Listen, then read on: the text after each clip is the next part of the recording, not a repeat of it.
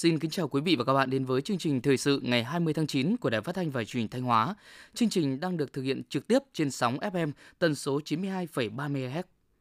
Sáng nay 20 tháng 9, Ban Thường vụ tỉnh ủy tổ chức hội nghị công bố các quyết định về công tác cán bộ. Dự hội nghị có các đồng chí Đỗ Trọng Hưng, Ủy viên Trung ương Đảng, Bí thư tỉnh ủy, Chủ tịch Hội đồng nhân dân tỉnh, Nguyễn Văn Hùng, Ủy viên Ban Thường vụ Trưởng ban Tổ chức tỉnh ủy, Mai Xuân Liêm, Ủy viên Ban Thường vụ tỉnh ủy, Phó Chủ tịch Ủy ban dân tỉnh, đại diện lãnh đạo các ngành, địa phương có cán bộ được điều động luân chuyển bổ nhiệm. Tại hội nghị, đồng chí Nguyễn Văn Hùng, Ủy viên Ban Thường vụ Trưởng ban Tổ chức tỉnh ủy đã công bố các quyết định về công tác cán bộ gồm 8 đồng chí tham gia ban chấp hành, ban thường vụ các huyện, cơ quan ban ngành trên địa bàn toàn tỉnh. Trao quyết định và phát biểu giao nhiệm vụ cho các đồng chí được điều động bổ nhiệm, đồng chí Bí thư tỉnh ủy Đỗ Trọng Hưng mong muốn các đồng chí được điều động, bổ nhiệm phải thực sự là hạt nhân của sự đoàn kết tại địa phương, cơ quan đơn vị luôn gương mẫu đi đầu có tinh thần công hiến với quyết tâm cao, nỗ lực lớn, hành động quyết liệt để góp vào sự phát triển chung của địa phương đơn vị tiếp tục nêu cao tinh thần tự học, tự nghiên cứu để trau dồi thêm kiến thức, năng lực chuyên môn, đáp ứng yêu cầu nhiệm vụ mới, luôn đặt mình trong tập thể, tất cả vì lợi ích chung của tập thể, phát huy nội lực, tranh thủ tối đa nguồn lực bên ngoài, lấy hiệu quả của công việc làm mục tiêu phân đấu với tinh thần mang lại lợi ích chung cao nhất cho nhân dân, cho cộng đồng, cho quê hương đất nước. Đồng chí Bí thư tỉnh ủy cũng đề nghị các địa phương cơ quan đơn vị có các đồng chí vừa được Ban Thường vụ tỉnh ủy điều động bổ nhiệm sớm kiện toàn về tổ chức bộ máy để các đồng chí bắt tay ngay vào công việc, hỗ trợ tạo điều kiện để các đồng chí được bổ nhiệm, điều động, tiếp cận công việc một cách nhanh chóng, Thay mặt các đồng chí được bổ nhiệm, điều động, nhận nhiệm vụ công tác mới, đồng chí Lê Thanh Hải, Phó Bí thư huyện ủy Hoàng Hóa trân trọng cảm ơn sự quan tâm tin tưởng giao nhiệm vụ của Ban Thường vụ tỉnh ủy, đồng thời khẳng định các đồng chí được điều động bổ nhiệm sẽ quyết tâm nỗ lực phấn đấu, hoàn thành tốt nhiệm vụ trên cương vị công tác mới. Huyện Thạch Thành vừa tổ chức lễ dân hương dân hoa và báo công nhân dịp kỷ niệm 81 năm ngày thành lập chiến khu di tích Ngọc Trạo 19 tháng 9 năm 1941, 19 tháng 9 2022 Cách đây 81 năm, ngày 19 tháng 9 năm 1941, tại hang treo, đội du kích của chiến khu Ngọc Trạo được thành lập. Đây là đơn vị vũ trang tập trung đầu tiên của Đảng bộ tỉnh Thanh Hóa. Những chiến tích hào hùng và sự hy sinh anh dũng của các chiến sĩ du kích Ngọc Trạo là dấu son đậm nét tô thắm truyền thống bất khuất kiên cường của Đảng bộ và nhân dân các dân tộc huyện Thạch Thành nói riêng, tỉnh Thanh Hóa nói chung. Tưởng nhớ và tri ân các liệt sĩ, chiến sĩ đội du kích Ngọc Trạo cán bộ, nhân dân các dân tộc huyện Thạch Thành thành kính dâng hoa, dâng hương, tưởng nhớ những chiến sĩ cộng sản kiên trung, những con người ưu tú của quê hương đã công hiến trọn đời mình cho độc lập, tự do của Tổ quốc vì hạnh phúc của nhân dân. Đồng thời, nguyện đoàn kết phát huy truyền thống cách mạng vẻ vang, phân đấu xây dựng huyện Thạch Thành trở thành huyện nông thôn mới vào năm 2025. Để tiếp tục đổi mới và thúc đẩy lĩnh vực kinh tế tập thể phát triển bền vững, ngày 16 tháng 6 năm 2022, Ban chấp hành Trung ương Đảng khóa 13 đã ban hành nghị quyết số 20 về tiếp tục đổi mới phát triển và nâng cao hiệu quả kinh tế tập thể trong giai đoạn mới. Trên cơ sở nghị quyết 20, Ban Thường vụ tỉnh ủy đã ban hành kế hoạch phần đầu đến năm 2030, toàn tỉnh có 1.280 hợp tác xã trở lên. Việc triển khai cụ thể hóa Nghị quyết số 20 về tiếp tục đổi mới phát triển và nâng cao hiệu quả kinh tế tập thể trong giai đoạn mới đang tạo được nhiều thuận lợi mới để lĩnh vực kinh tế tập thể mà nòng cốt là hợp tác xã tiếp tục đổi mới và phát triển vững mạnh, tạo việc làm và tăng thu nhập cho các thành viên, đóng góp cho sự phát triển chung của Thanh Hóa. Ủy ban nhân dân tỉnh Thanh Hóa vừa ký quyết định trích đầu tư từ ngân sách tỉnh 15 tỷ đồng xây dựng đường gom ngăn cách đường bộ, đường sắt. Việc xây dựng hàng rào, đường gom ngăn cách đường bộ, đường sắt này sẽ được thực hiện trong năm 2022-2023, Ủy ban nhân dân tỉnh Thanh Hóa đã yêu cầu các huyện, thị xã, thành phố có tuyến đường sắt chạy qua đẩy mạnh tuyên truyền cho người dân nâng cao ý thức chấp hành quy định của luật đường sắt, không tự mở lối đi dân sinh qua đường sắt. Bên cạnh đó, giao Sở Giao thông Vận tải phù hợp với công ty quản lý đường sắt Thanh Hóa tổ chức các đợt gia quân thu hẹp, đóng các lối đi tự mở qua đường sắt nguy hiểm. Đến nay, trên địa bàn tỉnh đã đóng được 20 lối đi dân sinh tự mở qua đường sắt. Tỉnh Thanh Hóa hiện có khoảng 23.000 ha cây ăn quả, trong đó có hơn 7.000 ha sản xuất tập trung theo tiêu chuẩn Việt Gáp, cho thu nhập từ 450 đến 500 triệu đồng một ha một năm.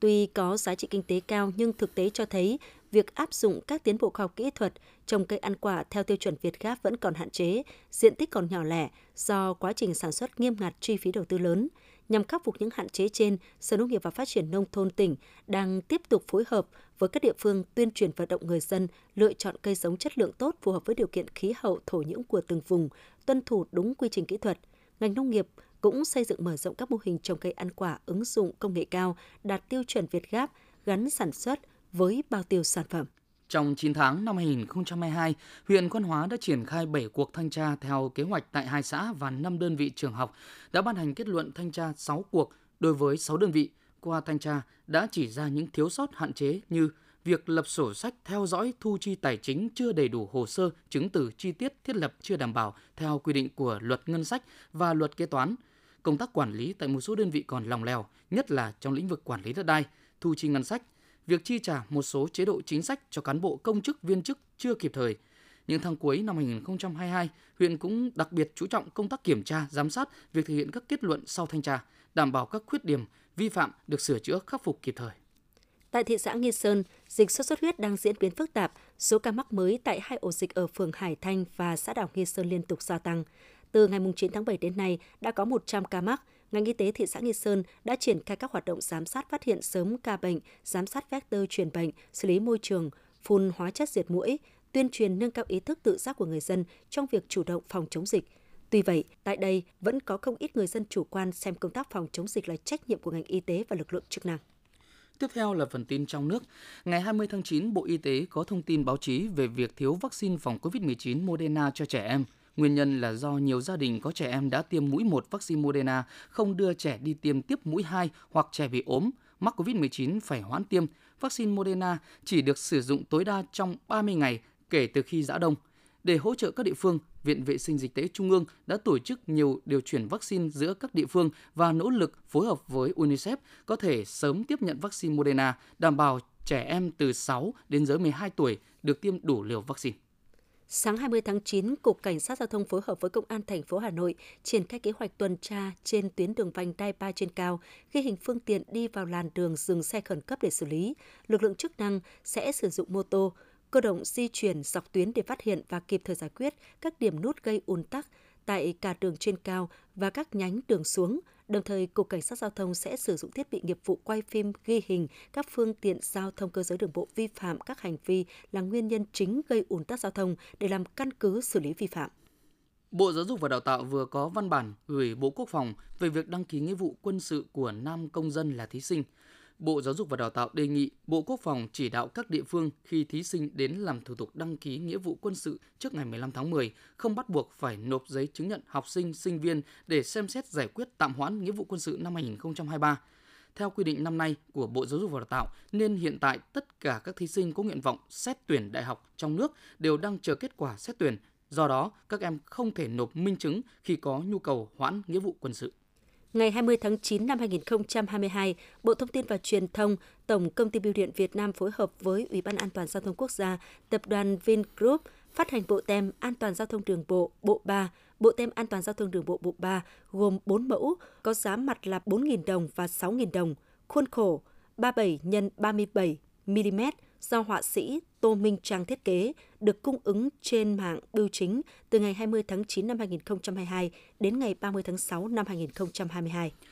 Ủy ban nhân dân tỉnh Lai Châu vừa ban hành quyết định phê duyệt phương án giải tỏa các khu vực có hoạt động khai thác vàng trái phép trên địa bàn hai huyện Sìn Hồ và Mường Tè. Theo quyết định của Ủy ban nhân dân tỉnh Lai Châu, địa phương sẽ sử dụng lực lượng, phương tiện thực hiện nhiệm vụ giải tỏa, ngăn chặn các đối tượng khai thác trái phép khoáng sản ra ngoài khu vực bãi vàng trước khi nổ mìn, phá sập các hầm, lò tại các khu vực của huyện Mường Tè. Các lực lượng tham gia giải tỏa các bãi vàng trái phép gồm công an, quân sự, biên phòng, các sở ngành liên quan và lực lượng tại hai huyện Sìn Hồ, Mường Tè. Thời gian thực hiện trong vòng 15 ngày kể từ ngày ra quyết định là 16 tháng 9 năm 2022.